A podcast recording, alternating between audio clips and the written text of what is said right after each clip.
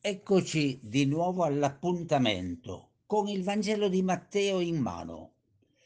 Gesù, in riva al mare di Galilea, che poi era un modesto lago di Genezaret, 21 km per 12, aveva parlato e raccontato a lungo alcune sue parabole.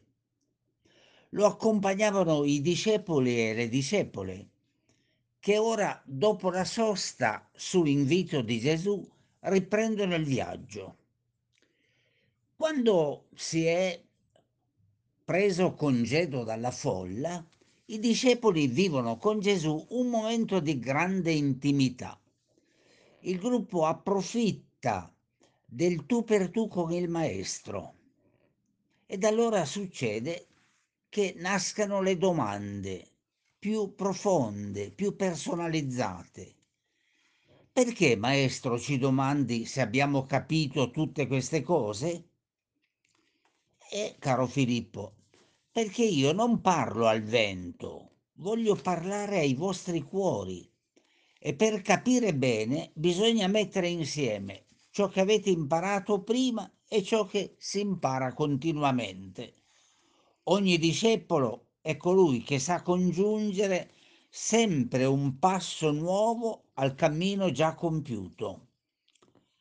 Voglio soffermarmi su questo breve brano di Matteo. Perché? Questo versetto è molto significativo per chi come noi cerca il rinnovamento nella Chiesa e nella società. Il rinnovamento non è un indiscriminato e sprezzante buttar via tutto ciò che appartiene al passato. Ogni discepolo è colui che trae dal tesoro cose nuove, cose vecchie, dice Gesù. È un'operazione quindi di discernimento. Ci sono fardelli, devozioni ormai scadute, ma nel passato ci sono anche persone, esperienze, riflessioni e pratiche preziose, utili anche per il futuro. Direi che qualche volta nel passato ci sono già delle bellissime anticipazioni del futuro. Posso rifiutare una certa concezione di chiesa piramidale, ma non potrò mai fare a meno della dimensione comunitaria Posso andare oltre il precetto domenicale, ma non posso perdere la pratica della memoria, della preghiera personale comunitaria. Vi ricordate?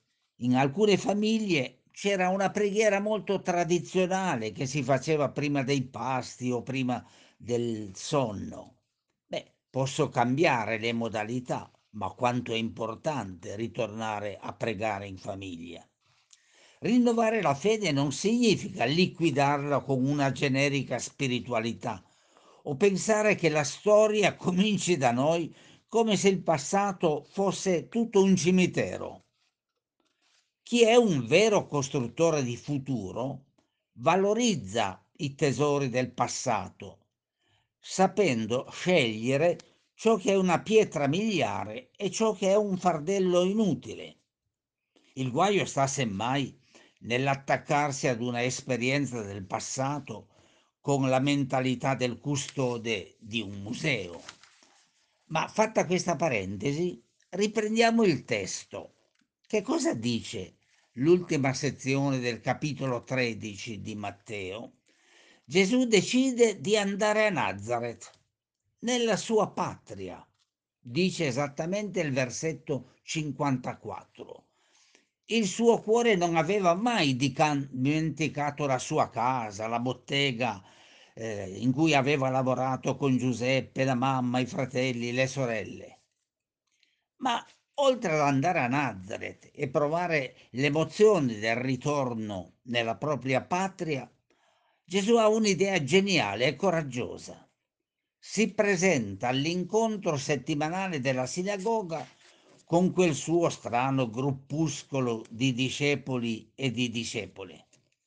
Ancor più, prende la parola e subito si sente il profumo delle parole di Isaia, dei profeti. la stessa tonalità, lo stesso contenuto. Gesù dice chiaramente che è tempo di una fede che difenda i diritti degli ultimi, dei poveri, degli stranieri, delle donne escluse. Un linguaggio così chiaro, così esplicito, che nelle sinagoghe era strano. Era gente incredula. Qualcuno sobilla a prendere la protesta, a ribellarsi. Ma questo non è il figlio del carpentiere, il figlio di Maria. La sua famiglia non è tutta qui, i suoi fratelli, le sue sorelle. Avete presente i versetti 55 e 56? Che succede?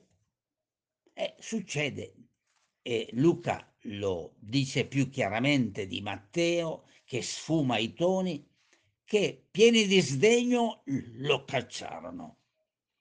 Gesù accetta anche il rifiuto. Non si scaglia contro chi ha sollevato la gente, non lancia invettive. Gesù propone sempre, non impone mai. Riconosce con dolore, e il Vangelo lo registra, nessuno è profeta nella sua patria. Ma anche in questo Gesù è davvero un maestro. Non fa condanne, non fa ripicchi, rispetta la libertà, ma non ha rinunciato alla sua libertà. Gesù sa fare i conti anche con i momenti di radicale rifiuto. E che cosa fa? Anziché cedere alla rabbia, allo scoraggiamento, all'invettiva, si dispone a riprendere il viaggio. Che bello, riprende il viaggio anche dopo un'esperienza sofferta di radicale rifiuto.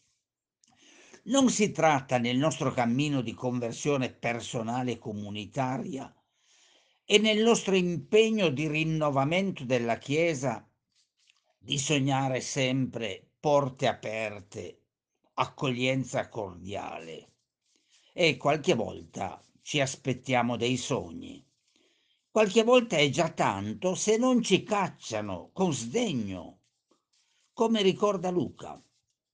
Bisogna imparare da Gesù a non cercare il successo, ma praticare l'arte del seminatore.